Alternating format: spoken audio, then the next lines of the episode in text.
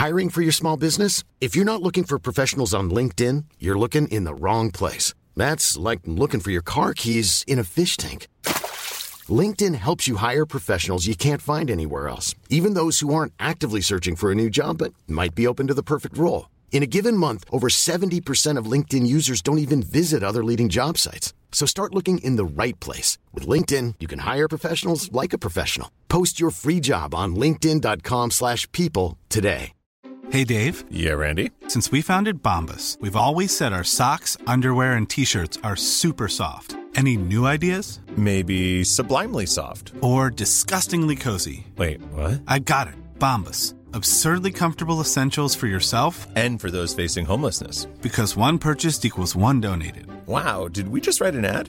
Yes. Bombas. Big comfort for everyone. Go to bombas.com slash ACAST and use code ACAST for 20% off your first purchase. Mick McCarthy. Once Ireland captain, twice Ireland manager, and three times Barnsley player of the season. Won the championship managing Wolves and Sunderland, won the double playing for Celtic, played 10 games for Lyon, during which L'Equipe genuinely called him Mike McCarthy, plus author, who is very much not on Roy Keane's Christmas card list. Mick and Roy famously had a huge falling out at the 2002 World Cup, but who was right, who was wrong, and most importantly, who's got the better book? Find out as we reopen the battle that turned Ireland's last World Cup appearance into Bedlam. It's Mick McCarthy versus Roy Keane. As a stand-up comedian, you're told open with your best joke, close with your second best joke. Yeah. Mick has opened with his 300 worst jokes. Sort of like if they made a version of Titanic where every five seconds the captain turned to the camera and went, I love icebergs. Right, World Cup's off. Gary Doherty's injured. no point, no point. How are we going to stop Spain? How are they going to stop us, motherfucker?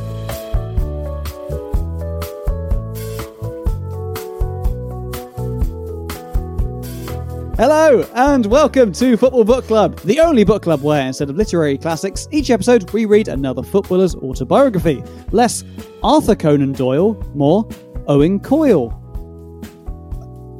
Could have gone a couple of ways. Could have gone Kevin Doyle, I thought. Yeah, yeah, yeah, yeah, yeah. We might, we might have Thought that was what was coming.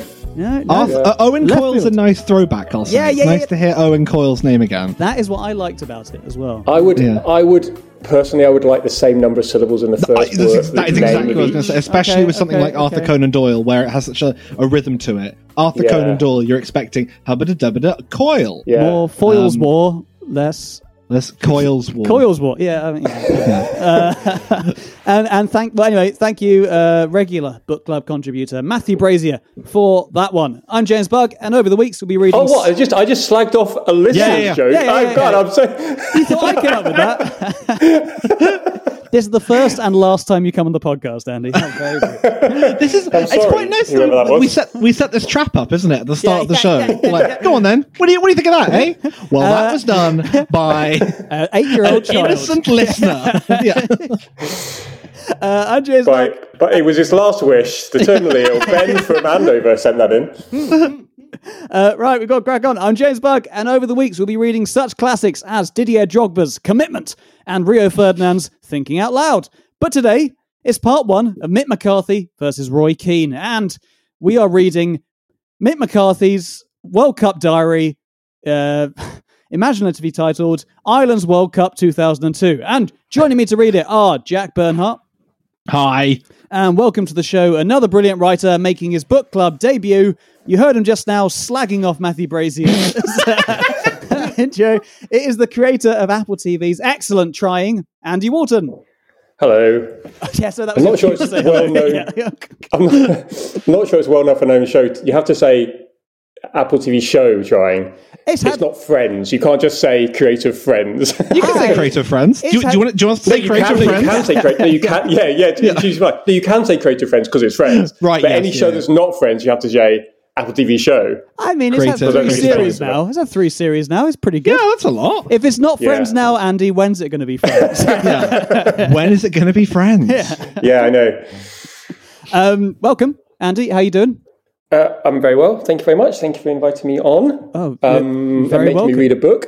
yes. Yep. This is the first book I've read since I would say 2019. oh, what? Wow. When Any I book read- at all?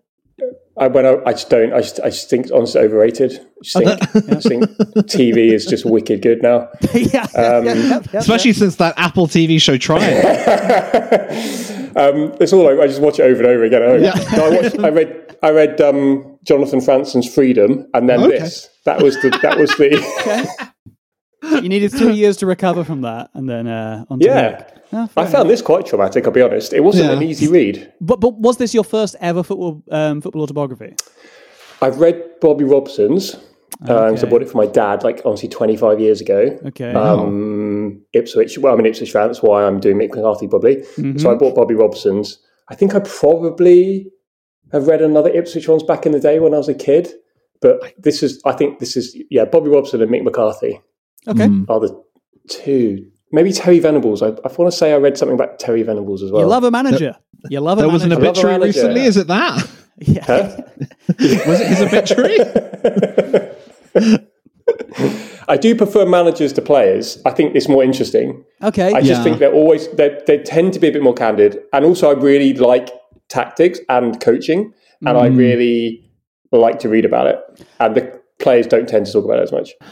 I would say uh, uh, no spoilers. I would say if you're looking for any tactical insight in this book, I there really really isn't very much in this. Not I'm, I'm Well, not I'm saying oh. Mick McCarthy isn't a tactician, but in this book, I, he I very dis- well. I not I, I think there's actually a fair bet it, or an interesting I mean there is there's some it's not he's not like reinventing the wheel but I do think that Andy's right in the sense that it was a book where you could tell this was someone who could see the whole pitch because obviously he can see the whole pitch because he's the manager I Mm-hmm. felt like the actual like the the writing of the of, of the the matches I thought was quite good personally but that's just me I, I, I- I mean, I mean, I think more like insight into like uh, Yeah. Oh, formations sure, yeah, and setup and stuff like that. Yeah, yeah, yeah, yeah. Well, we, we, I we, mean, he, did- uh, he definitely did watch the games. Yeah, that's- He definitely he could def- he, Yeah. he was definitely able to see both penalty areas. Yeah. Exactly. And, and what else really is there?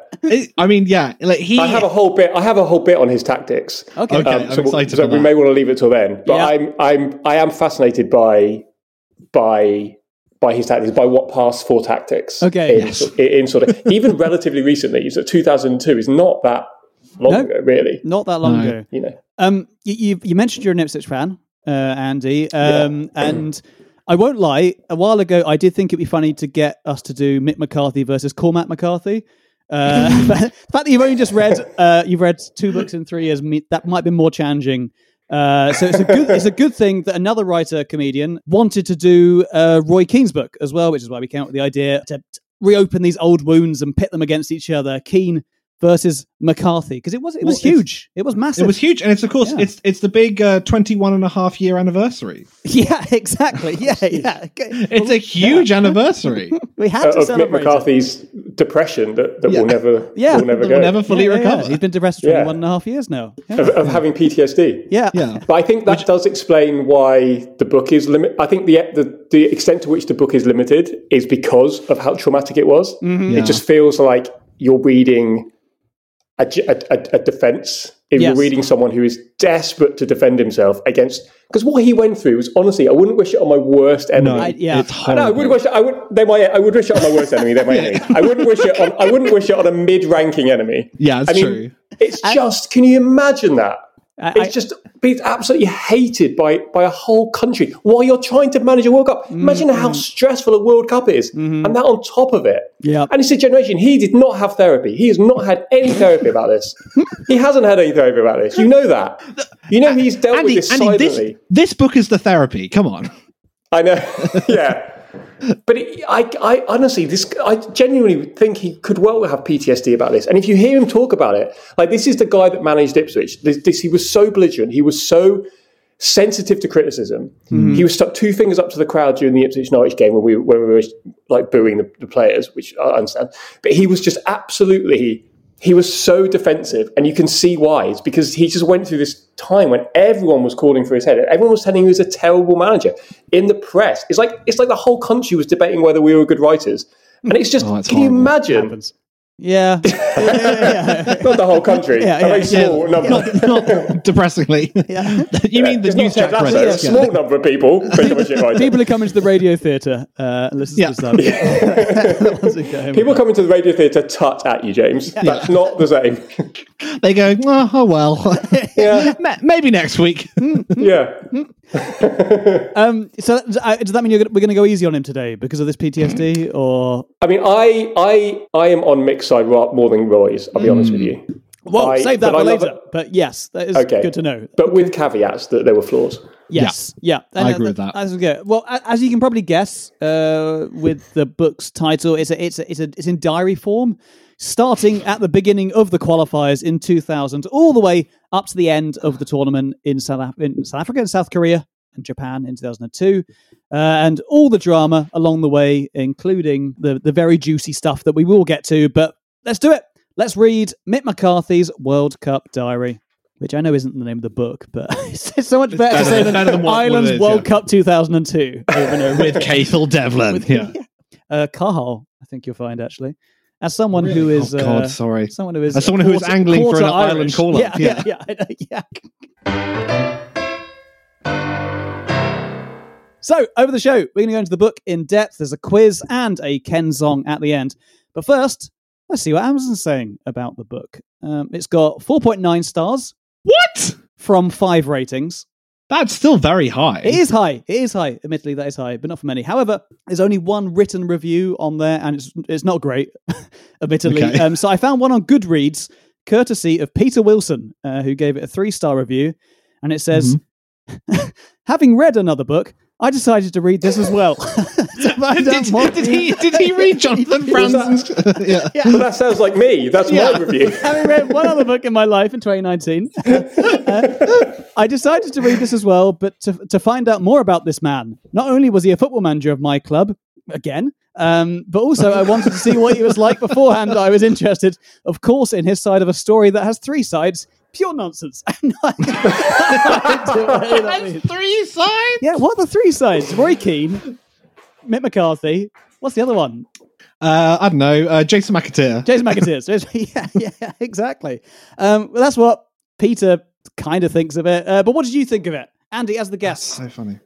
your thoughts? Um, I think that there. I mean, I think there are thirty good pages in it, Yeah, um, and sneakily he has topped them right, right in the middle of the book. you say sneakily so, so because I think most people would give up quite early on in this book. it, I- it, I- it does get better, but I think actually it's uh, it's uh, the the sneakiness of it I- is is risky. I think most people would have just flicked to the. I think most people have just flicked to the chapter, and I were would- I I not think being so, paid yeah. vast amounts of money to come on this podcast, I would have just. I would have just flicked straight to the chapter. You, you, did, you did commit to this properly. You did tell me that when I um said to you we need to do this in like the next couple of weeks, you were like, okay, I set myself a target. Was it 16 pages a day? You told me you were doing. I worked it out with a calculator how many I have to get through, and it, it absolutely ruined my Christmas.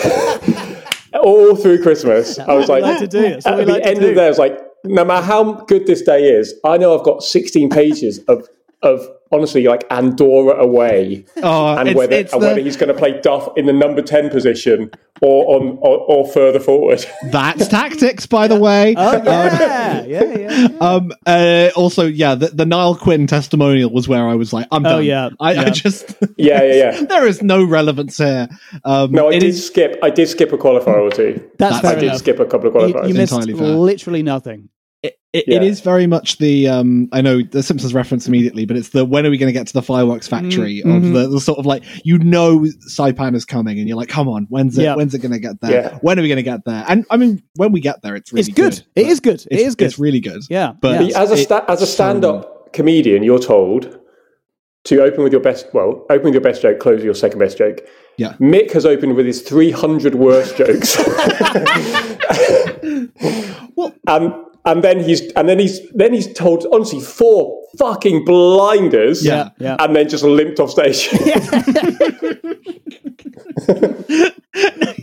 he's sort of gone like, uh, we're going to spend another twenty minutes just just in silence for a bit. Yeah. Uh, yeah. yeah. But I think it was because he, because that, that qualifying playing was ge- cam- cam- was genuinely impressive. I mean, they beat Holland, they drew with Portugal. They they didn't get, they didn't slip up against anyone. No, and I think he wanted that on record as saying, you know, look, look at what we did. Yeah. I, You know. I, I absolutely because I was I had the exact same thing where I was like, this is the dullest thing I've ever read. It's so boring. Mm. Why I just get to get to the, the the interesting stuff. And once we got to the interesting stuff, I was sort of a bit like you again. I just was se- like felt a sense of like sadness because you do realize that like he knows that he's only the only oh, people are only going to get this book for what happened before the World Cup and with the whole fallout of Roy Keane. But he wants to spend. He's got you hostage for 150 pages. Where Yeah. he's like, no, you, you're going to hear now how well we did because we did really Yeah. fucking well. Mm, Um, and it's it's boring, but you sort of are like, fair enough in a way. It's But good, but the, the job with the just job with international football is good qualifying campaigns are boring. yeah, they Yes, are. that's They- true. If they're, if they're interesting, you've done them wrong. I, I mean, there is some like there is drama throughout because yeah, th- there's always something going on that bubbling under, Yeah. which is causing a chart. And I wonder if the book might be more interesting if we didn't know that the huge thing was coming, uh, that the other dramas Yeah. might feel much. Because basically, I thought the book could be summed up in one line, which is on page twenty-two. Uh, which was nothing is ever easy when you're Mick McCarthy and the manager of the Republic of Ireland international football team. Yes, absolutely. That, that's that is basically the whole book could be that one line, and that's done. That was because- such that was such a funny line because Yeah, it's like it could have just been it it could have just been nothing's ever easy for me or nothing's ever easy Yeah, for me yeah, and my yeah, yeah. team. And it's Yeah. nothing's ever easy for Mick McCarthy and the international Yeah. Irish football team. But it does feel like that throughout that, Yeah. and he is very downtrodden writing it. Pete. I, but I think this book, and we're going to get into in depth on this book. This book, to me, I think you could draw in modern mental health health theories. I think you can mm. draw in state of the nation, the way everyone wants to be a victim. Billionaires want to be victims now. Ricky Gervais wants to be a victim. Everyone wants to be a victim. Mick McCarthy loves being a victim. We all like being victims. We all love it. Mm. Mm. But Mick McCarthy's personality at this point becomes set as the worries me a little bit. And to be fair, a little bit is. But he's but from this point on, he becomes. You know, Lady Luck continues to shit on me. By the way, Mick McCarthy. You know, that, Yeah, that's, yeah. that's that's that's who he becomes, and it's a very tempting sort of narrative. You know, it's a diff- it's you. I think we all need to be victims a little bit to get through the fucking day, especially when you're having days like him. Can we swear? Can we say fucking? oh, we can. Yeah. yeah, yeah. You can say it Oh, twice. we can say it. Mm, Yeah, I, I, let's keep going. Fuck, fuck, fuck. Amazing. Um, I, I think that's interesting because I was sort of wondering when when do you think this book is written? Like, It's August twenty August two thousand two. It says at the back. but do you, Uh, is it do you August? I thought it was October. au- That's interesting. It says so. So it was published October. It's interesting because it's published October, and um, it's the, the yeah the, the the bit at the top is August two thousand two. But it can't all be written on August two thousand two, can it? Well, I imagine he just. I don't know how ghostwriters work, but I imagine he just sits in a room and tells them everything, and he writes it all down. Oh, you can do this pretty maybe, quickly. maybe it's an ongoing thing with. Uh, I think it must have been an ongoing the, the thing What was author the- Carl Dervan. Because what was I the think last date of the last game? the last game was June, uh, it's June something, and then it's August. Uh, there's an afterthought where he's like, "We all came back, and you know, came Yeah, uh, have a everyone little celebrating party. and all the rest Yeah. of it."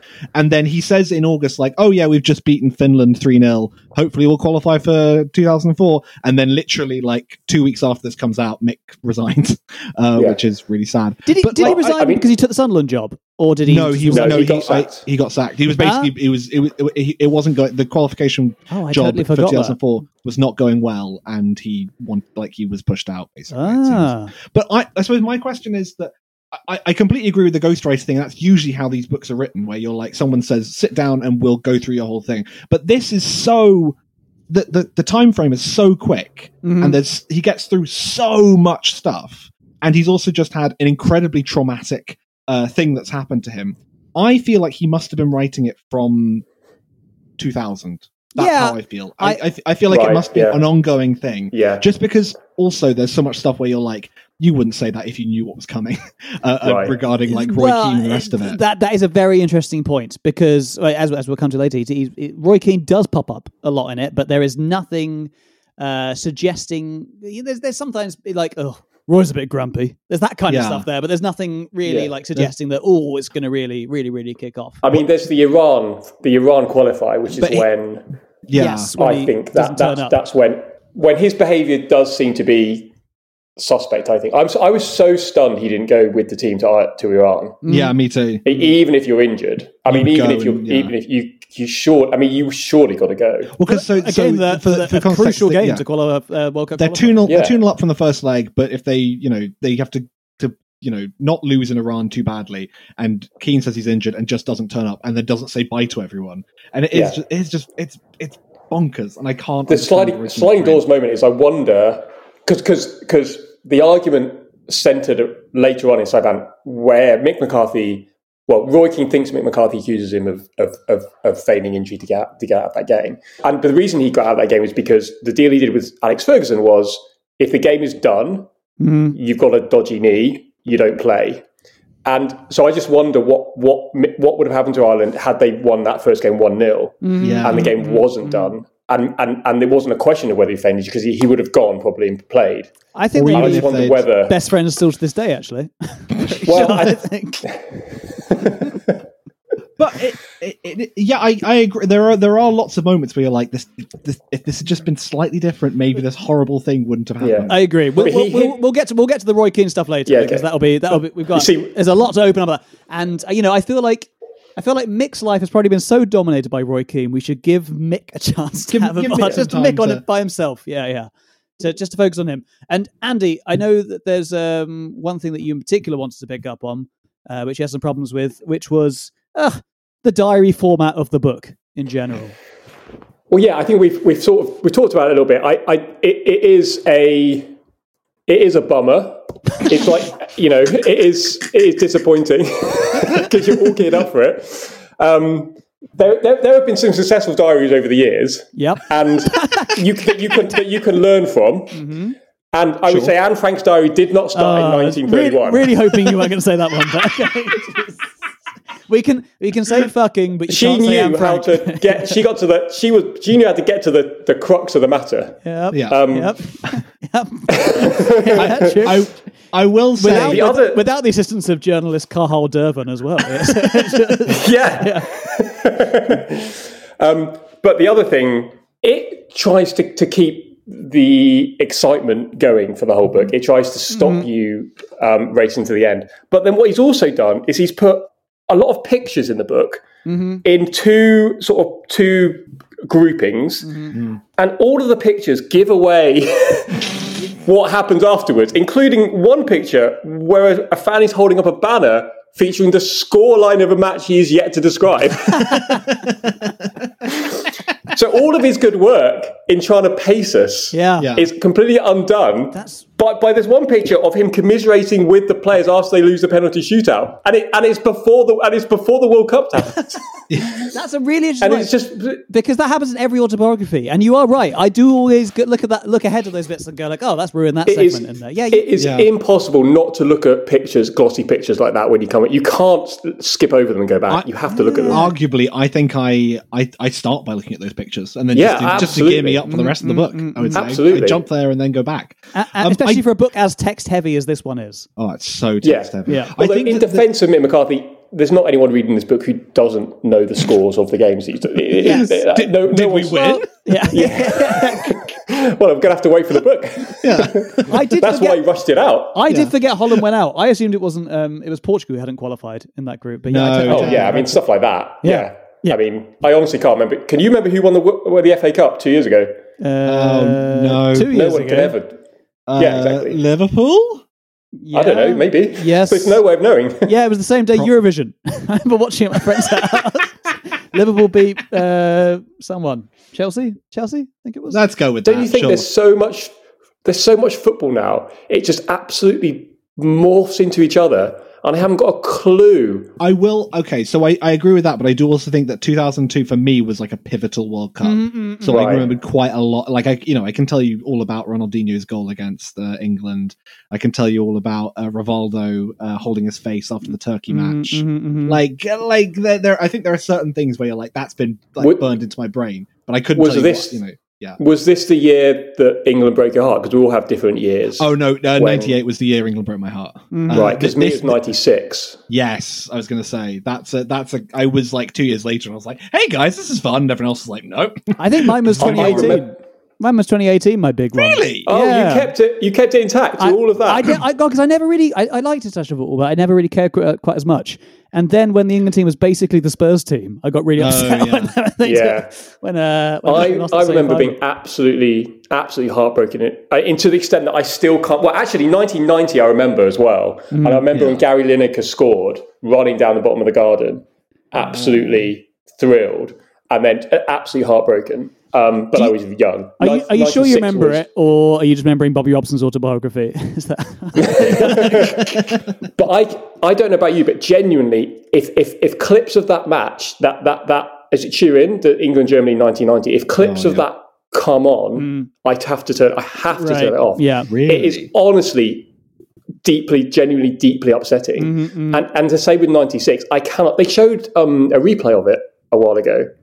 The idea, the idea of sitting through that is honestly, it's Mm. like reading through old like like your first girlfriend's like love letter. I mean, it's honestly the, the idea of it would be so heartbreaking. And by '98, I had got I was a hard callous Really? stone Okay. in my heart. And I was like, I was willing them to go out. Like, fuck you. I fuck you. I hated them. Do you remember we watched? Were we all together when we watched Iceland? Yeah, beat that was funny. Yeah, that was that- that genuinely was fun- funny. that was funny. It was Yeah, funny, I- right? yeah, because yeah, by yeah. then I was now absolutely not. I was like, I was done with love, and I was Yeah. just laughing at them. I was absolutely happy. I was delighted.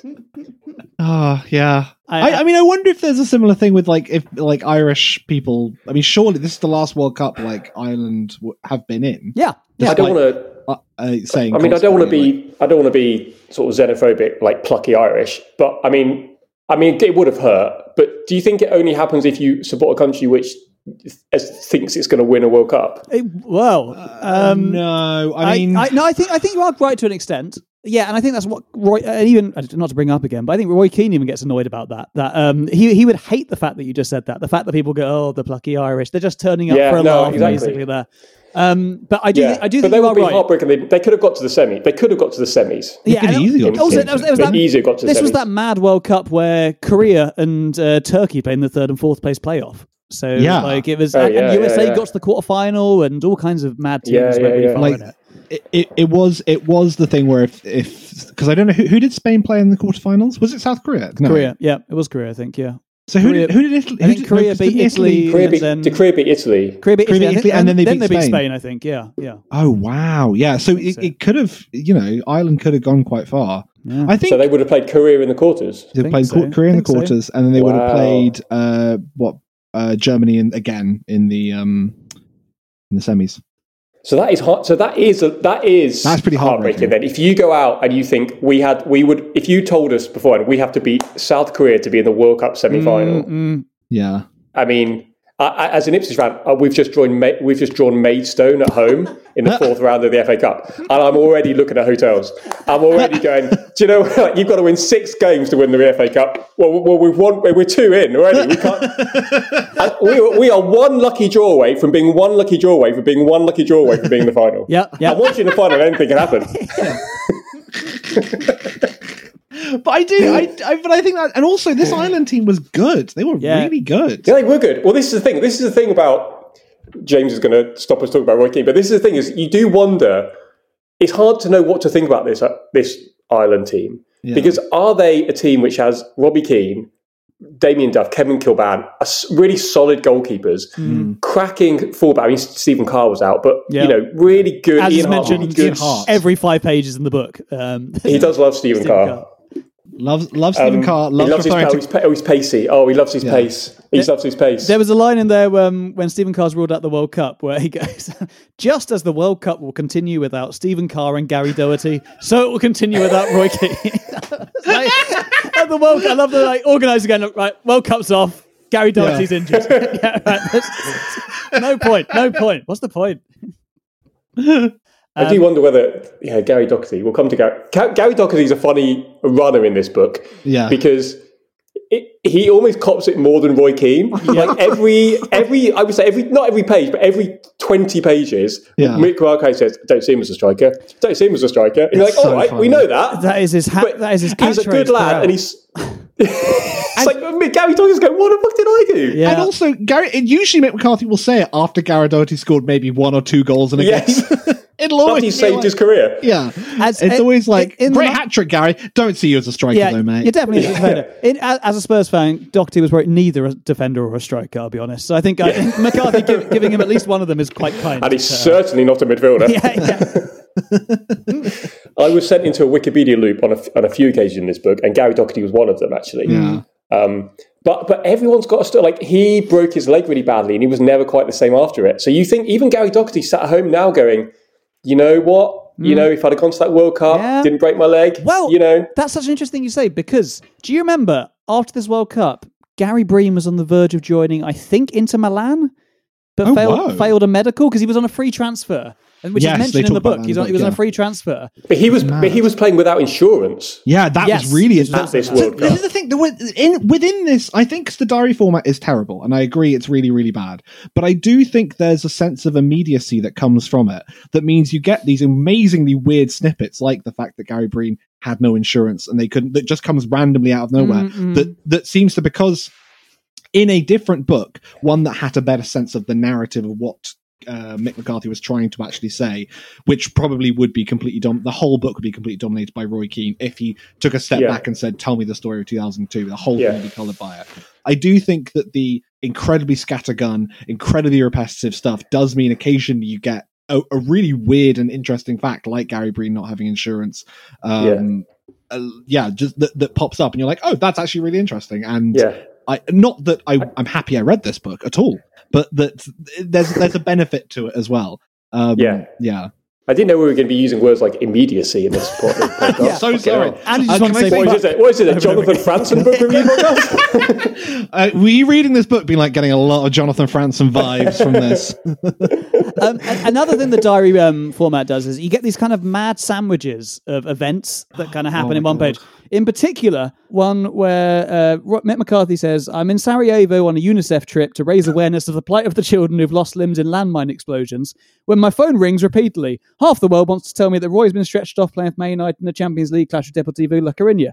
Then he talks about um, Roy's knee for about a paragraph. And then back to landmines. The visit to Sarajevo, by the way, is a harrowing experience. It's now seven years since the conflict in Bosnia ended, but the children are still living through the horrors of war.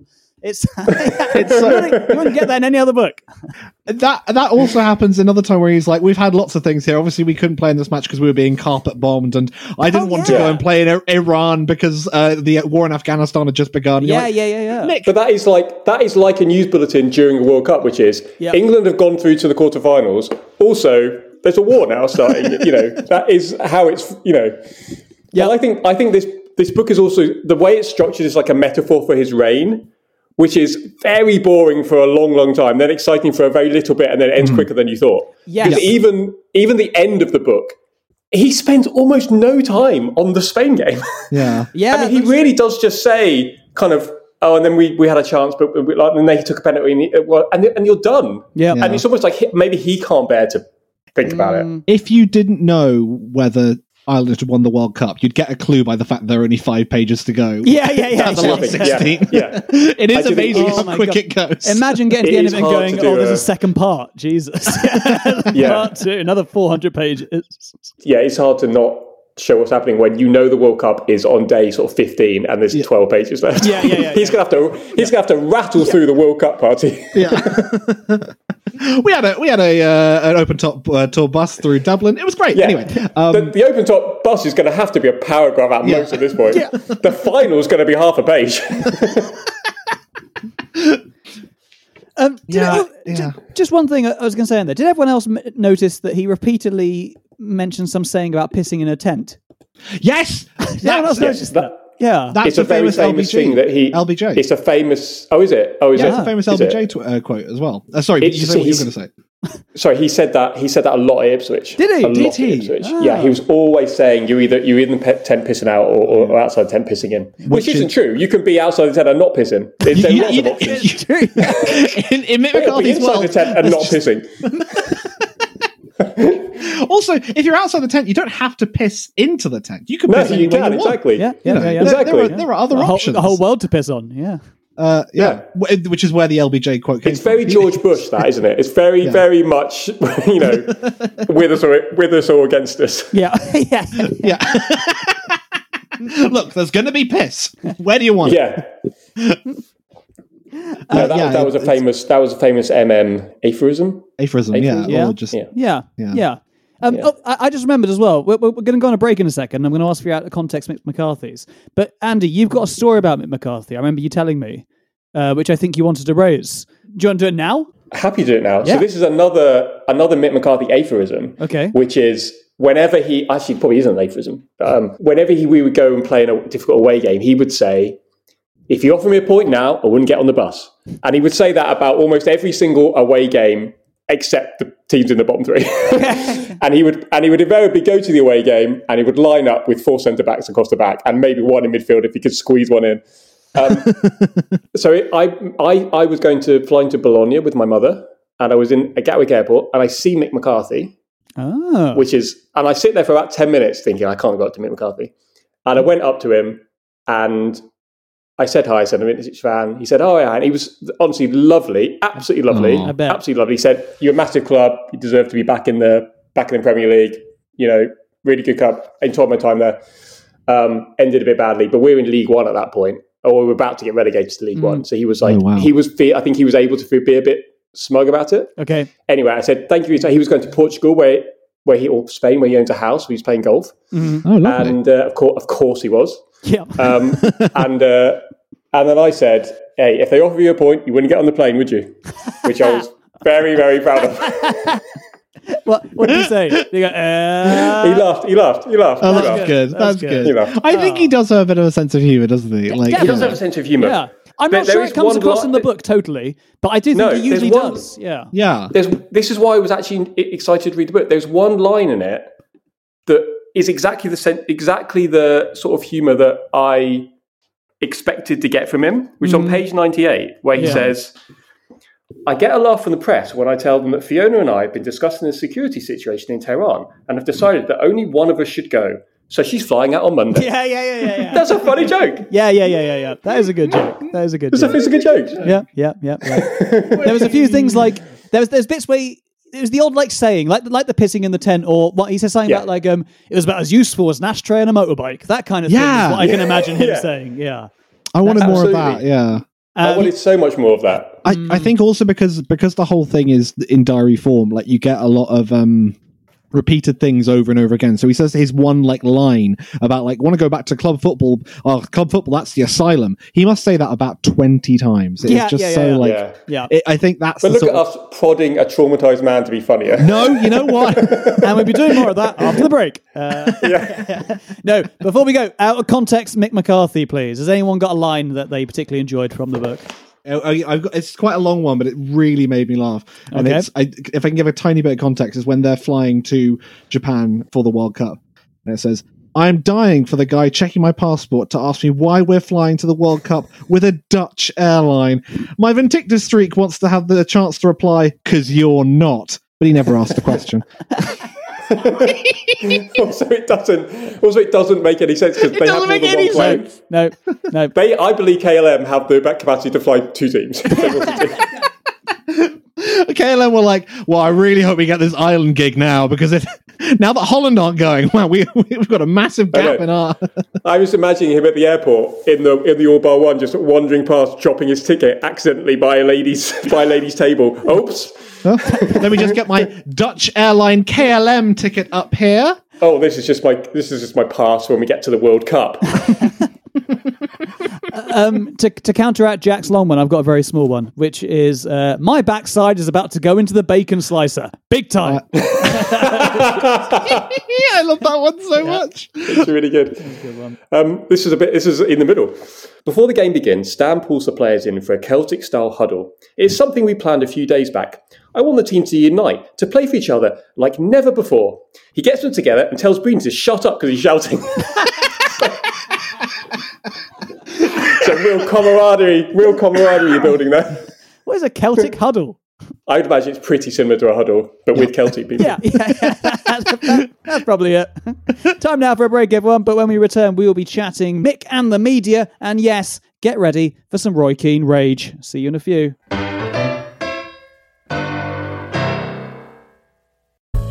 Hello, James here, and we at Football Book Club want you. That's right, you, to join something special, something exclusive.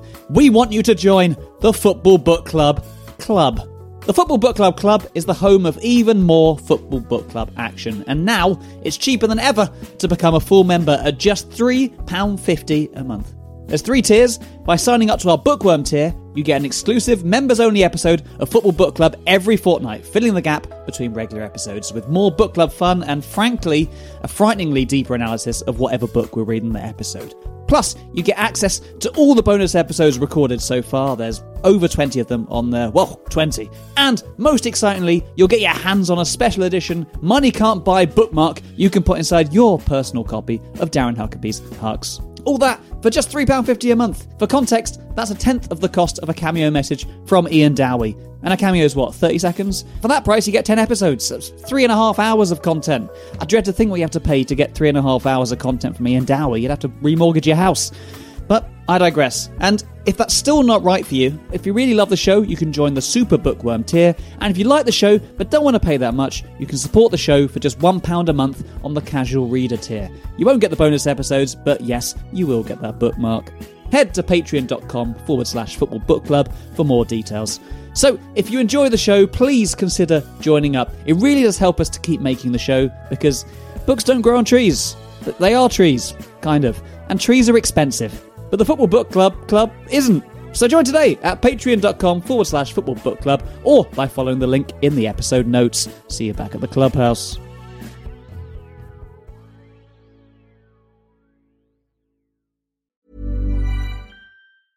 Mom deserves the best, and there's no better place to shop for Mother's Day than Whole Foods Market. They're your destination for unbeatable savings, from premium gifts to show-stopping flowers and irresistible desserts. Start by saving 33% with Prime on all body care and candles. Then get a 15-stem bunch of tulips for just $9.99 each with Prime. Round out Mom's menu with festive rosé, irresistible berry chantilly cake, and more special treats. Come celebrate Mother's Day at Whole Foods Market. Hiring for your small business? If you're not looking for professionals on LinkedIn, you're looking in the wrong place. That's like looking for your car keys in a fish tank.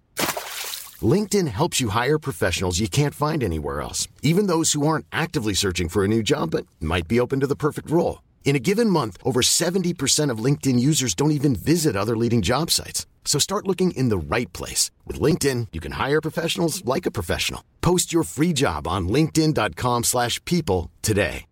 Hey, Dave. Yeah, Randy. Since we founded Bombas, we've always said our socks, underwear, and t-shirts are super soft. Any new ideas? Maybe sublimely soft. Or disgustingly cozy? Wait, what? I got it. Bombas. Absurdly comfortable essentials for yourself And for those facing homelessness. because one purchased equals one donated. Wow, did we just write an ad?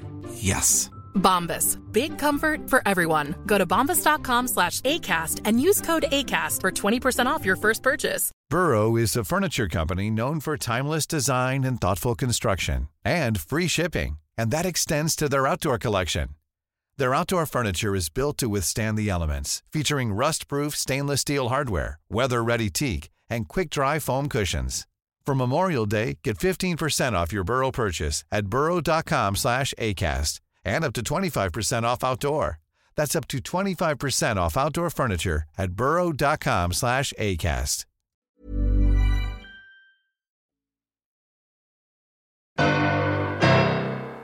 Welcome back to Football Book Club, where it is still McCarthy versus Keane, part one, and we are still reading Mick McCarthy's diary, Ireland's World Cup 2002.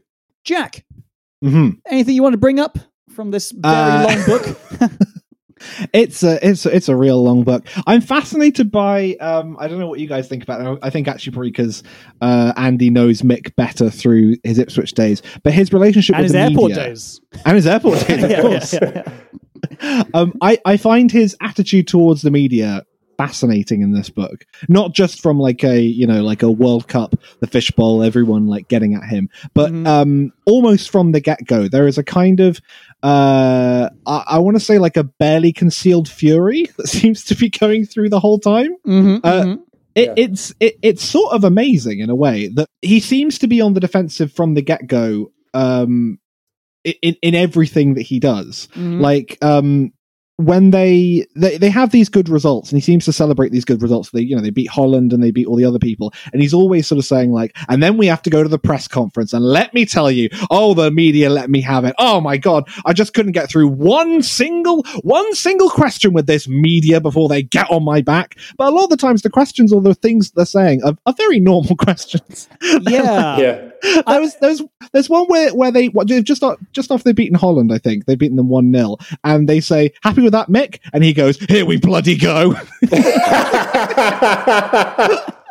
like, what, what did I what did I, what did I say? See, I, I don't want there to be more pages to this book. But I feel no. like there is a lot um, has obviously happened before 2000 because Mick's been in charge since 96, yeah. I think, 96, at this yeah. point. Yeah. So there is obviously a lot of um, uh, tension that's built up over the years before. And I, I, mean, like you know, the book could be 700 pages long where it to start, start in the um, Euro 96 playoff or wherever it uh, is. But well, I, I, will say that when it started and you, and you know it's a diary format and it starts with the words 1999, I was like, oh, fuck. it just started 99. Oh, I know, Here we go. It starts in 99. Oh, it starts with the last minute defeat at uh, in, in Macedonia. Yeah. in Macedonia. I, yeah, I started yeah, reading this book. This is no lie. I started reading this book in May and I finished it in December. This is I'm usually really quick and I usually do it in one in one go. I set this book aside to read on holiday when I was in Italy. I was on a three hour train. I was like, right, I'll probably get through most of the book. Probably through that. I got through 25 pages. It was so slow to read. I just got into no rhythm whatsoever. And is, then I couldn't dense. look at it for seven months until we said we were going to record the episode. and then I forced myself on Boxing Day to read the whole thing. on Yeah. Boxing Day. Oh fucking hell! Yeah. Wow. Boxing Day. Read the Wow. whole thing. What a what a boxing day that was. the was. match is going on in the background. Uh, yeah. Read it all. I, I as as a man who's just been to a Buddhist um, sound bath and stormed out in a fury, I, I have to say I can't. I can't really, I can't be too too critical of Mick. I mean, I think I would be at, I would be on the defensive constantly if I was. Yeah. I, I mean, I I, do think, uh, but but I, I I do think it's not helpful. Like it just certainly doesn't help. But I just I just think because he's because Jack Charlton started the if you know grandfathering people into the Irish team, and I, I've never known how that was how that was regarded Mm, in Ireland, really. But my suspicion is, is he was always regarded as plastic, plastic Irish. yeah. Uh, to, I actually don't think that is the case. However, you will find out that Roy Keane, unsurprisingly, has differing opinions uh, next week. But yeah, I think he was um, But- but- quite well but Jack- regarded in general. Jack's okay, but but surely is Mick not seen as a bit of a? I think Mick's also seen all right. interloper? Mick, Mick at least has. I don't think Jack's got any connection to, to Ireland, right? Apart from managing them, whereas Mick at least Oh, is, fair is the son of an It- Irish it- is the son of an Irishman and uh, yeah. Yeah, captain the yeah, yeah. His dad's Irish. Yeah, yeah, yeah. yeah, yeah. It doesn't help that he's just got such a such a strong Yorkshire accent. yeah I know, exactly. It's just so strong. Just just have a go at the accent, Mick. Go on. I, I, I will agree with that. Also, just to go back about three minutes, thank you for dropping in the Buddhist sound bath uh, and giving our uh, listeners so much credit. You didn't even need to explain what that is or why it'd be a surprise that you were there. So that was uh, You basically give give someone twenty five quid and you lie on the floor with a blanket over you, and a woman bangs a gong for about an hour. And I, I just thought I'd give it a go. And I honestly, just absolutely furious. I, I was about as relaxed as a fighter pilot. I was absolutely on edge the whole time. It's like 15 people in a room in close proximity. I'm hot, I'm sweating, there's people snoring. I'm furious that I can't relax as well as they are. And I'm thinking, well, why have they got in their lives? Are they able to relax? Why shouldn't I be able to relax? And I'm just wide awake. And it was, it, I was 15 minutes in, and I thought, you know what? I've got, I, I can't sit here for 45 more minutes. I, I have to leave. And so I just like, like tiptoed over everyone's sleeping. I went this to the of the incredibly squeaky door and it, and the Foley door. Um, I also like the idea of storming out on tiptoes. That's uh, yeah, that's an that's, achievement. that's nice image, nice image. And Yeah. and that this book wound you up so much you had to go, you had to like go to a Buddhist sound bath to try, to really try and get the stress out. it. yeah. yeah. I mean, I, I know we, I, I look, I agree. I think I would be in a similar place if I was Mick. Um, but it's the fact that the media, I don't think in the suggestions, in, in the times when he gets so annoyed, the, a lot of the things they say aren't that bad at all. And actually, Yeah. a lot of them have been said by other people, and he's kind of gone, yeah, I agree. Like, there's a bit where they're talking about Yeah. Spain, in the build up to Spain.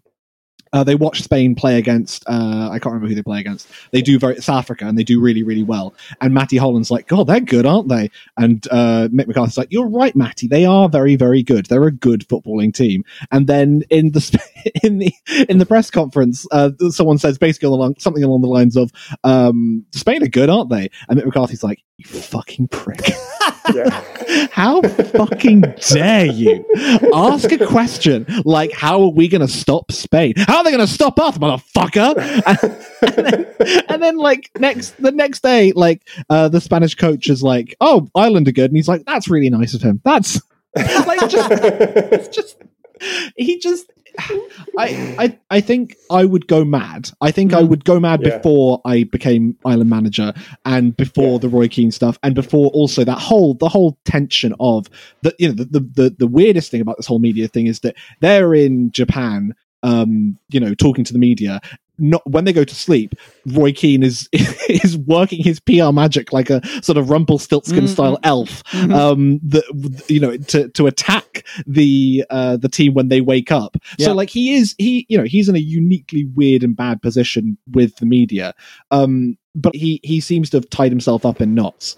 Like he goes on a weird rant about like when they after they've beaten estonia he goes on a weird rant where they're like happy with you know five points after two uh two games. And he's like yes i tell you why i am happy with that. And i'll tell you what else. I'm happy that i haven't put don't have to put up with any more your bullshit for another two months. Let me explain. And then just goes into this like long rant where he's like i'm i'm here i am. It's christmas. I'm at the top of the world cup tree and i'm laughing. I'm laughing. Just imagine I do. I do wonder whether how much of what happened later on, whether he he was retrospectively angry when he wrote the book. about Mm, yes, that. I, Yeah, but this You know is what I? That's also this possible. is what I don't Yeah, yeah. I don't know because again I I just can't it goes back to the, the the biggest question I have about this book which is when is it written uh Yeah. and I just can't imagine a he'd have the time and also that he like there's just so much stuff that you would say differently I just find there's there's a lot of weird things that he says that are then going to be disproven very quickly like there's a bit where he says like um Robbie Keane goes to Italy at one point he says something along the Mm, lines of mm. he's going to have an amazing career in it Yeah. he's going to do so Yeah. so And by, by the next diary entry is like, well, so Robbie's a fifth tier striker at Leeds. Yeah. yeah, yeah, yeah. it's just it's stuff like that where you're like maybe I maybe I cut that bit. Like yeah, it yeah, feels it feels because it's so raw. I don't know if he has gone back, but I do. I I, I appreciate it. Could it could easily be it.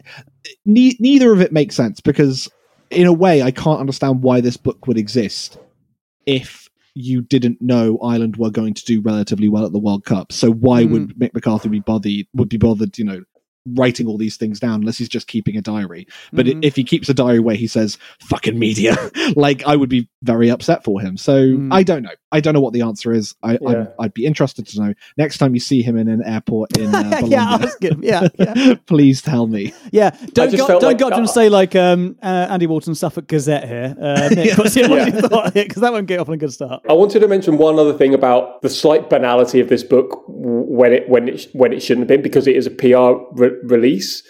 And there's one there's one thing here which is absolutely extraordinary, which is um, he's even made up chants that the Irish team he heard the Irish team sing while they're out there, and he has sanitized them. I believe he has sanitized them because these are not football chants, right? And if you if you were a criminal prosecutor, you would point to this and say, "Well, clearly this is a matter of character because you're a liar." So I can't believe anything you've said.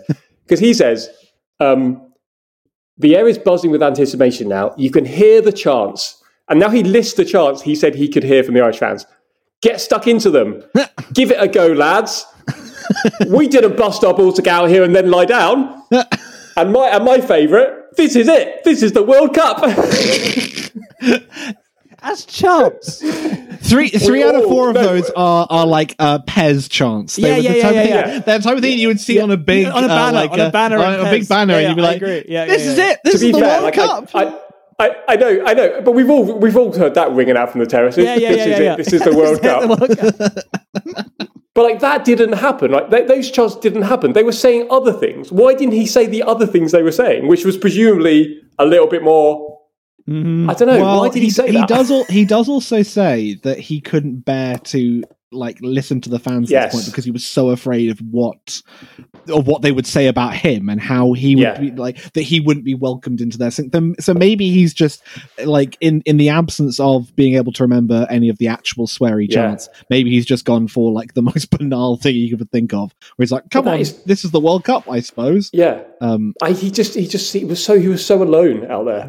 I mean, he, He was, was. just so alone. But he, he he does give us um, the world's uh, worst ever secret as well. Just to just to finish off one thing with the media, where um, he says, "I'm asked uh, what I expect from the World Cup finals, what we'll aim to achieve in Japan, and hopefully Korea, and I let the world in on a little secret. We're going to do everything we can to win the World Cup." fuck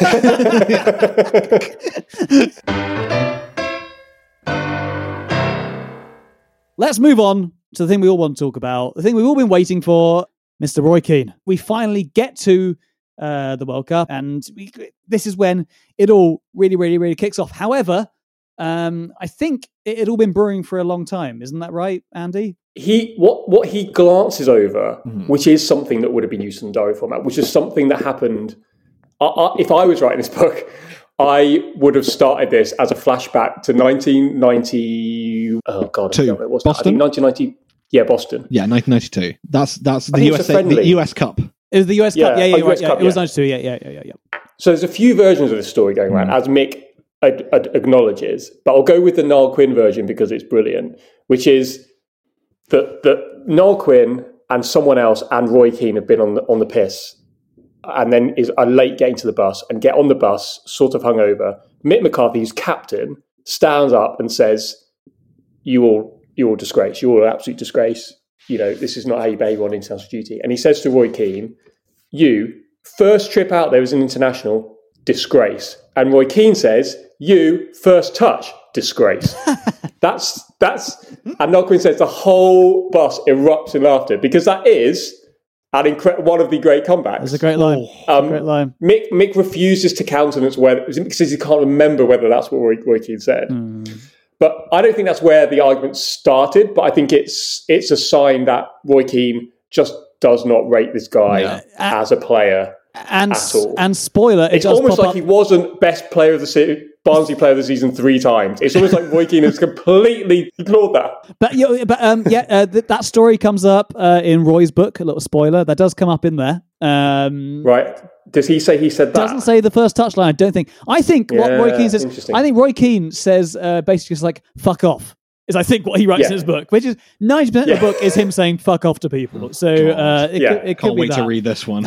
it's a good it is a good book admittedly um but anyway, yeah let's, let's let's so that's that's a very good thing to mention because that is the that is definitely like the genesis of uh, the Roy Keane Mick McCarthy feud. But I think after I think it's now useful to do a bit of a blow by blow account of what happened uh, thereafter.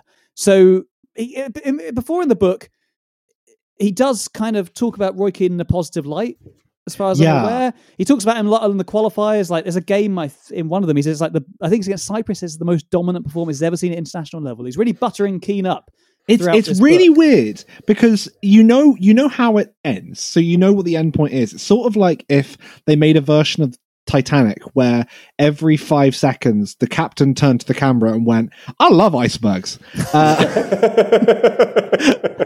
I think they're great. Look, we don't get on personally. Obviously, we don't get on personally, but conceptually, I think they're incredible. It is such a weird decision as a result. You're like, just maybe take those bits out, maybe change them, Yeah, given that- what's Yeah. about to happen. Yeah, that is a, that is a good point. Um, but it, it, it's I'm glad you agree because I, I I wasn't sure if it was just me seeing that, but he is very very uh like There are almost only- warningly positive about him. There are only a couple of, and also there are other bits where it's like the, he says like, "Oh, the media yet again trying to build up a rift between Yeah, me and Keane." yeah, yeah, like, oh, it's war between Keane and McCarthy, and it is weird because again, you're like, if you were writing this, I just can't imagine you writing those words after or in August 2002 because it would be too painful to write to remember a time when you found the idea of a rift between you and Roy Keane laughable. It just Mm-hmm. it it it's interesting in that sense. I think I think unless he's trying to because he because he tries to paint himself as being absolutely blindsided. So Yeah. basically, should we do a should we do a brief by brief of what Mi- Mick says happened? So the, the Yeah. kind of the reason this kicks off, which Jack did mention earlier, 'cause they've they've gone to uh, Saipan, is that it's called? The, Saipan, the, yeah. the, yeah, the, the, the place they've gone to, and a bunch of things haven't turned up in the post and in the post. I don't know how you get over. Like, a bunch of like, equipment hasn't turned up and things like that. Uh, including Lucozade, which is a really key thing in this book that they don't have their Lucozade the way through it. But n- none of these things have turned up, um, and the pitch is really hard, and Keane's annoyed about that but you know it's kind of uh, he's kind of getting on with it as things goes then as jack mentioned roy keane does this kind of tell-all interview where he slags off the whole organization of uh, Well, but even even before that, like t- two days before that, he tells Mick McCarthy, "I want to go home."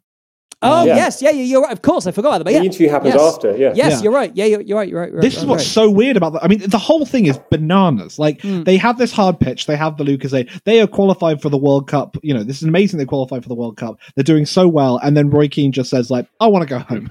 yeah and and Mick McCarthy is well, as you say, Andy. He he claims to be blindsided. I think he is blindsided. Do you not think he's blindsided? I, I know. I think he is blindsided, but I think that's why he's that's why he he is very careful to say there's no rift because I think he wants to. I want. I think he. Yes, wants he doesn't. everyone You don't want to know set either. the, yeah, Mhm. that's yeah, true. potentially. Yeah, That's yeah. true. But so it's- yeah, he's. it's it's still it it still adds to a sort of a, a weird sense of the whole thing because it it's I I was I like you guys I read the first hundred pages very very slowly but then I hit once I got to Saipan I was like okay I'll read this a bit longer Mm. I stood up to like half one Mm. reading the Saipan Mm. stuff Yeah, yeah, it, yeah, it yeah. is legitimately really compelling Yeah, because I the agree. bit yeah, yeah, yeah. the bit where he's like, okay, I have to call. Oh, uh, my best player wants to leave the the World Cup. I have to call Colin Healy. What am I doing? I can't get through to Colin Healy. What is happening right now? It's Yeah. genuinely like you you feel like you're falling down a flight of stairs. It's Mm. brilliant. Mm-mm. Um, But that, so, so, so Roy says he wants to leave. Mick says, okay, I think this is something like sleep, like sleep on it. yeah, And then they ask him the next day, and he's changed his mind. yeah, And then Mick says, "Are you definitely sure? Because I can't have you backing out." And then Roy changes his mind again. I think So annoyed to be annoyed to, for Mick to suggest he might change his mind and want to pull out of the World Cup, despite the fact he's just done that. yeah. And then and then he yeah. And it goes back and forth, and then he goes. There's still a, there's still an idea that there could be a, a, a date on, and he will come back. Mm. Well, yeah, but then then he has that. This is again why it's so confusing. He says like, "I'm staying." It's great. Then they have like a meeting with journalists, and that's where he does a horrible interview with the Yeah. um with the with the people in the paper. That where yeah, he slags really sneakily as well. It's really actually you don't think of um you think of Roy Keane as somebody who says like things to people's faces, but it's quite sneaky how he It's walks really off and then does it with the the media and then yeah, just. It, Especially because it became so explosive afterwards, and he, he doesn't Yeah. mind saying things to people's faces after that. But at that point, it really is little, a little ratty behavior. I don't actually. I don't actually. Let, let me take that off the record. I don't want to call Roy Keane a rat. No, But call I'm a rat. I, I I'll, I don't I'll want call him a rat. happen. You're a little I- rat sneak. I, I think he's got severe emotional problems. I, That's I, what I, I, think. com- I completely, I, I, I think there might be something in that because, like, the way he says, it's Wait not till you read his book, Jack, next week. So yeah, Oh, wait till you- God. yeah. Uh, it's not like he, the way he's like because when he says to Mick McCarthy originally, "I want to go," uh, Mick McCarthy is like, "Okay, is it me? Is it the Yep. team? Is it the the fact that we didn't Yeah. have the you know is, is the grounds really hard? Is like he's looking for excuses or not excuses? He's looking for reasons that he can change things, and and Roy keeps on saying, "Nope, it, it's personal. I can't go into it. It's personal." And then obviously when he talks to these journalists, it's not that. It's It's I everything you listed. Yeah. everything you listed, and it's nothing to do with me. It's all to do with Mhm. uh, the the players and the um the fact that the Irish FA don't back them, um, and also Yeah. Mick McCarthy's horrible. Yeah. Um, And and, Like- and, and, and, But, uh, and compared to Man United, that everything is so unprofessional the way it seems. Yeah. He doesn't like coming there, and he feels it's below him, basically the way it works. Yeah, and and then and then and then he tries. Then Mick McCarthy calls Colin Healy up as a replacement. Uh, but then but then that goes wrong because at, at the time in which he called Mick McCar- uh, Colin Healy up, Roy then Mhm. might come back, so they don't. They missed the don't- deadline. They have to submit Yeah, Roy yeah. Keane. Yeah. They miss a deadline to, to to swap out Roy Keane for Colin yes, Healy. yeah, And so Colin Healy misses out of the World Cup, and they're a man light. And then, and then basically, it's they're trying to they're still trying to get him back to the world, still trying to get him back to the World Cup. And everyone is saying, "Do you want to? Do you want him to come back to the World Cup? Do you want him to come back to the World Cup?" He's, he's going to have to apologize. He's going to have to apologize. He's going to have to phone me up and apologize. And it does feel like he could have come back from the World Cup right up until probably the first game. Yeah. I would say if he'd absolutely were. But I think we're missing out one bit, which is the bit which really annoyed Roy Keane, was after Roy Keane gives that interview Yeah. about the things, Mick goes and confronts Mick basically calls a team meeting Yeah, yeah, yeah. and in front of everyone else talk calls Roy out about that. that And that Roy was the says you should have done it you should have done it one to one. But I think that's a ball but, but he didn't do the interview one to one. Like he didn't go to Mick McCarthy about the interview. But this is the biggest bit. This, this is when Roy goes absolutely unhinged, uh, uh, as Yeah. Mick said. This is Yeah. when he's he's calling everyone. Uh, well, actually, unlike uh, Andy Wolton in this podcast, Mick McCarthy refuses to put swear words in the book. But Yeah, um, the he does say he does say uh, he says. Uh, He's fuming now, and the room's stunned. No one can get a word in as he rants on. For about eight minutes, I'm every expletive from C to W. I was a crap player. I'm a crap manager. I'm a crap coach. I can't organise training. I can't make decisions. I can't get inside players' heads. I can't manage people, even though I've been managing him with kids' gloves for six years now. I'm an effing C word, an effing W word. He has no respect for me at all. As a manager or a player, he only has respect for Sir Alex Ferguson. He bizarrely claims I don't want him in the squad. And then this goes on for. He tells him to shove the World Cup up my effing arse. Uh, and then this continues for three or four pages. This kind of Yeah. stuff, and that this is when, Yeah. and I, I, I don't want to sully the the book next week, but I do come down on Mick McCarthy's side here because I do believe that he probably is telling the truth with a lot of this. I can Yeah. I can totally picture Roy Keane like Of losing course, his just head losing it, in this moment. Yeah, Al- yeah, yeah. Also, because there are literally, fifth, by definition, there are sort of 22 witnesses. To Yeah, that. yeah, yeah, It's yeah, hard yeah. to who then say, "I don't want this man back." Yeah. like They it, don't want it's this it's, back. it's not as if Mick McCarthy has said like this is what the story is, guys. Like, like I I think this. I'm pretty sure this happened, and I just And Clinton Morrison tells a story about being in that room at that time. I forget And he was at the World Cup. Ro- I totally Yeah, he was at the too. Yeah, I know, yeah. I know. And, and and and Clinton Morrison says at one point Roy Keane says you're not even like proper Irish, and Clinton's like, and I fucking got my head down at that point because he's like East London boy. Yeah, yeah, yeah, shit, yeah, you're- yeah, At that point, you're like goodbye. um, I I mean, it.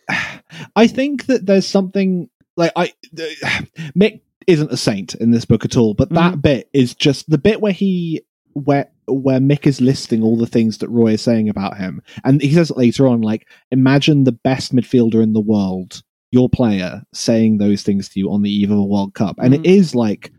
Like it, the stomach just goes out of you. It's it's horrible. Yeah. It's like it- it's it's so upsetting. Even if you don't think Mick McCarthy is that good with tactics and, Mm. and that good at like getting into players' heads, it's just an awful thing to have to put up with. Mm. And obviously, I he can't come back. Like it just it, And, no, he can't come back. and I But- think by this but point the that's- Lucozade's already turned up as well. What's the problem? Yeah. I know, he's the the Lucozades come. I, I would say at that point, there's no defense of that. But I think, in retrospect, Mick, I think had Mick possibly gone to Roy's be- bedroom yeah. Yeah. and said, and said privately, possibly as a way back then. But then I do think, I do think Roy just wanted to leave, I- and I I- do yeah. just think.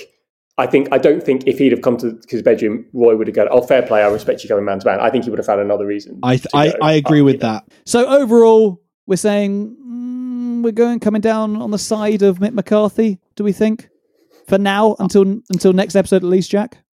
I think I can only come down on the side of Mick McCarthy. Yeah. Anyone who uses words like "C star star star" to their manager, I can't I can't abide. Clown. Um, Who could believe it? but- yeah. But I do. I mean, I look. I, I think that the underdog thing is is right, and I do think that I just uh, there's no situation in which I think that I can't see Roy Keane's actions as justifiable. Yeah. I think you could say like, oh, Mick McCarthy could have done more to stop it, and like, oh, Roy Keane is a good enough player that means that you should try harder to to to bring him there. But I just there's no way I could say like the, the, the Mick's Mick's made some mistakes, but Roy's clearly in the wrong. Yeah, yeah, I agree. I agree. And and Andy, your similar position. I, I, I, I, I'm, I think Mick has made some mistakes, but I, I don't think the mistakes he's made are the mistakes that Roy Keane criticised him for. Yeah, Roy absolutely Keane right, criticised him for the for the preparations, yeah, yeah, Yeah. which to me seem to me to be fine. Yeah. But there is stuff that he does deserve criticism for. For example, they get drunk du- between games Oh, yeah. while at the World Cup, That was which odd. is honestly wild. Yeah, yeah, That yeah, yeah. absolutely. This is 2002. Wenger's been at Arsenal for six years. Yeah. It's mad. That is a good It is. point. It It's is very absolutely strange. mad. It's very strange. There's a sentence that. where he says, Some proponents of the modern game will frown at alcohol intake in the middle of a World Cup. Some will slam it as traditionalist, a relic of a bygone age. Rubbish. We don't play Saudi till Tuesday. the most And the important and like- match of the. and like- yeah. and this is I know, Monday and like afternoon. Yeah. I know. And the sports and the sports psychology. I love the sports psychology. Taff has stuck a big smiley face on the message board and written no regrets in capitals. yeah, yeah. so like there's stuff like that you think if I was Roy Keane, I would I would be this is annoying. Mm-hmm, I would be this annoying. But that never seems to be the thing he does criticise him for. No, Yeah. no. and the lack of tactics. He seems to criticise him because the, the pitch was hard. Yeah. I think, well, come on, mate. It's it's the Far East. Yeah, it's yeah. not been raining. and also, like, there's not much you can do. Like, yeah, just because. yeah. Yeah, It, he was looking for excuses. I agree. Yeah, I, I agree. agree. I agree. And overall, did we enjoy the book? Um, Andy, you liked it? Would you say? Uh, I I I enjoyed the first two thirds of the book, two out of ten. I enjoyed the last third of the book, eight out of ten. So I think it averaged out of five out of ten. Okay, okay, Mm. that's fair enough.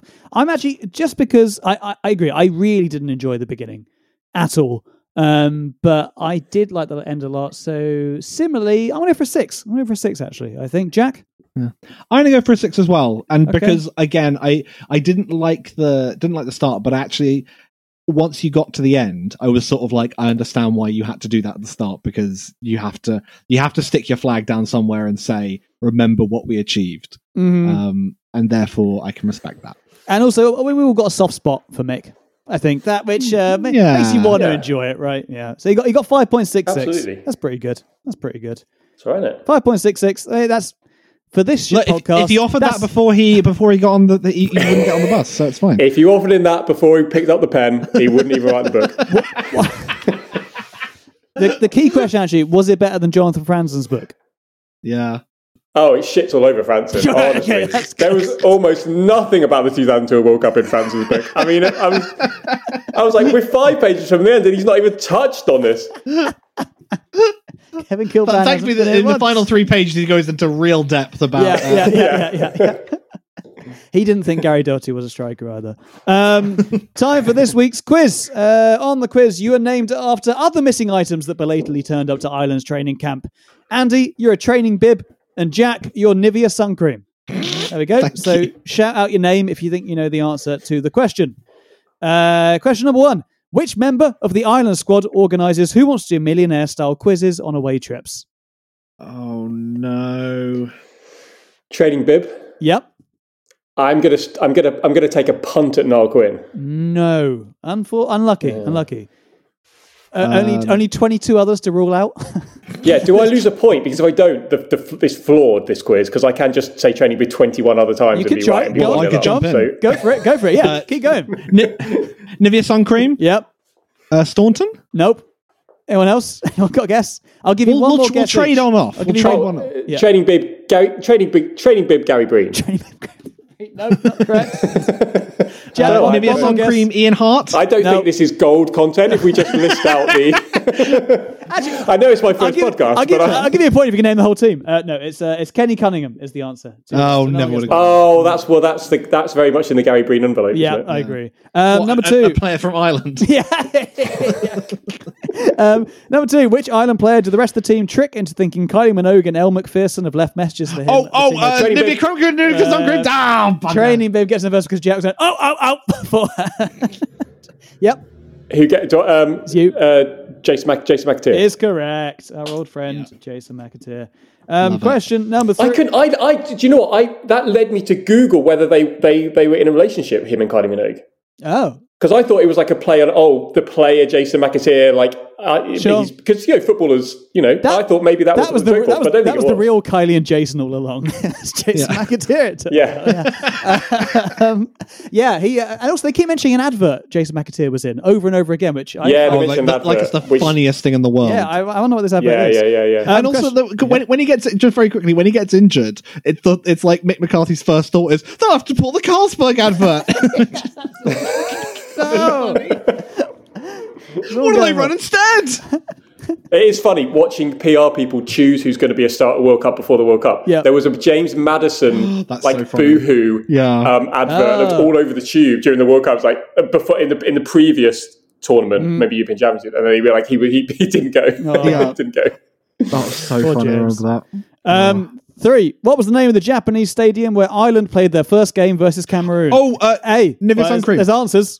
Uh, a. Big Swan. B. Massive Goose. Or C. Cumberson Duck. a big swan because that was one of my outer contacts. Is was correct. uh, they, they they invited us in to look at the big swan. Yeah, yeah. it is a really, good. it is a really funny name. Um, question four. What was the name of the South Korean Irish bar the players frequent in Seoul? oh, Nivea sun cream. Yep, Oh, Kim's. that's correct. Very good. Well it's a done. Great name. Great name. It's a great Well name. Uh, and five, there's a few points available here. Jack's winning 2 1, but you can just pull it back, Andy. If you can get, uh, there's three answers I've got here. Uh, name anyone who sent Mick McCarthy a thank you card for the Irish run in the World Cup. Oh, Nivea sun cream. Yep. Uh, Tony Blair. Yes, correct. I don't know why he sent one. I know. Uh, I remember thinking that was weird. That was why. Yeah, yeah. Bono. Yes. Oh, that's very good.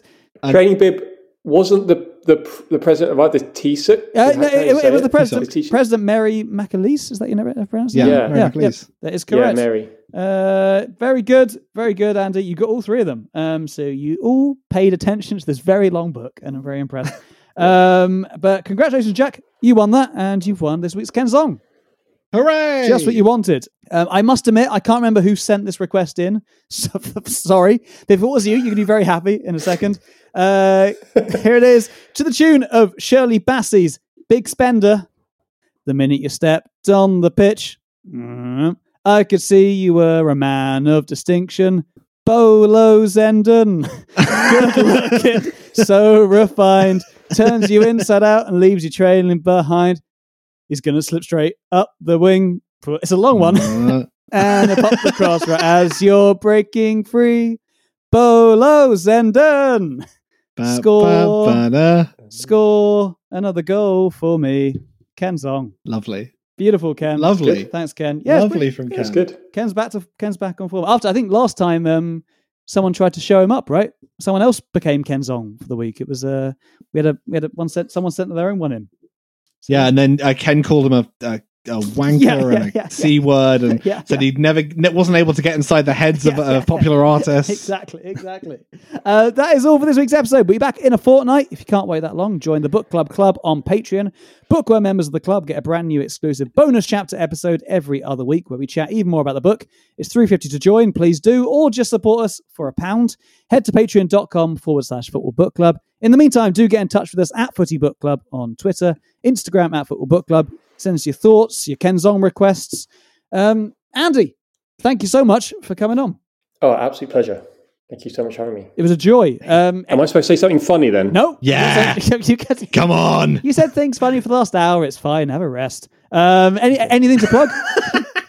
Huh? anything to plug? What? Anything to plug? No. Uh, trying Series 4 out in um, uh, March, I think. March this, cool. in, in two months. I- well, depending when this, this show's coming out. And I do think it's better than Series 3 because I was having a bit of a breakdown during Series 3. Okay, so I, will, good. I would suggest if you, if even if you mildly disliked Series 3, I'd watch Series 4. and if you like Series 3, you're going to fucking love Series 4. What if you're like not the writer's not having enough of a breakdown in this series? yeah, yeah, yeah, yeah. then you will be I think I've got the breakdown. I've got the sweet spot now. Okay. Oh, interesting. I think okay, I. that's good to know. It's certainly not happy, but it's just somewhere, just mild crisis. It's about right. Good to hear. I would uh, the the Mick McCarthy. yeah, yeah. yeah, it's a yeah, Mick McCarthy. Yeah, yeah, yeah, yeah, yeah, yeah. you could write the film version of uh, of the Roy Keane Mick McCarthy incident. I did wonder whether there was, there was, there was. I mean, it probably would have been done before now, but I did wonder whether there, there was a drama in this. I mean, there Yeah. really should have been. Yeah. Uh, it's Definitely surprising it hadn't been tried. For sure. certainly a play, Hmm. one of those plays they have. I think we should keep discussing this in the bonus chapter. Um, we'll be back Yeah. with Roy Keane's explosive Keane, the autobiography, in a fortnight, where we'll be joined by the brilliant comedian Grainne Maguire. That's all for us. Any last words? Big Swan. Big Swan. Big Swan is the last word. See you later, everyone. Bye. Thanks for listening to Football Book Club. It featured James Bugg, Jack Bernhardt, and Andy Wolton. It was created and produced by James Bugg. The theme music, Hills Behind, is the work of Silent Partner and is used in a Creative Commons 4.0 license. Thanks to Mick McCarthy for writing the book. We'll see you in a fortnight for part two and Keane, the autobiography.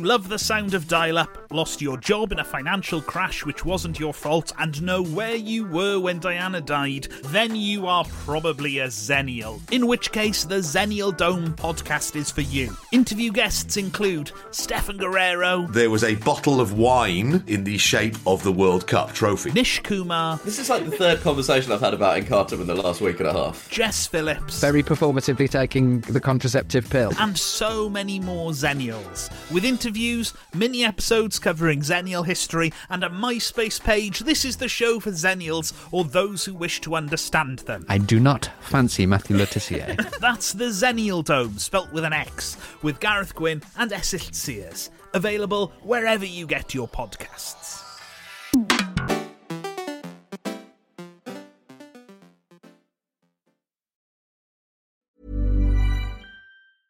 Mom deserves the best, and there's no better place to shop for Mother's Day than Whole Foods Market. They're your destination for unbeatable savings, from premium gifts to show-stopping flowers and irresistible desserts. Start by saving 33% with Prime on all body care and candles. Then get a 15-stem bunch of tulips for just $9.99 each with Prime. Round out Mom's menu with festive rosé, irresistible berry chantilly cake, and more special treats. Come celebrate Mother's Day at Whole Foods Market. Planning for your next trip? Elevate your travel style with Quince. Quince has all the jet setting essentials you'll want for your next getaway, like European linen, premium luggage options, buttery soft Italian leather bags, and so much more. And is all priced at 50 to 80% less than similar brands. Plus, Quince only works with factories that use safe and ethical manufacturing practices. Pack your bags with high-quality essentials you'll be wearing for vacations to come with Quince. Go to quince.com slash pack for free shipping and 365-day returns.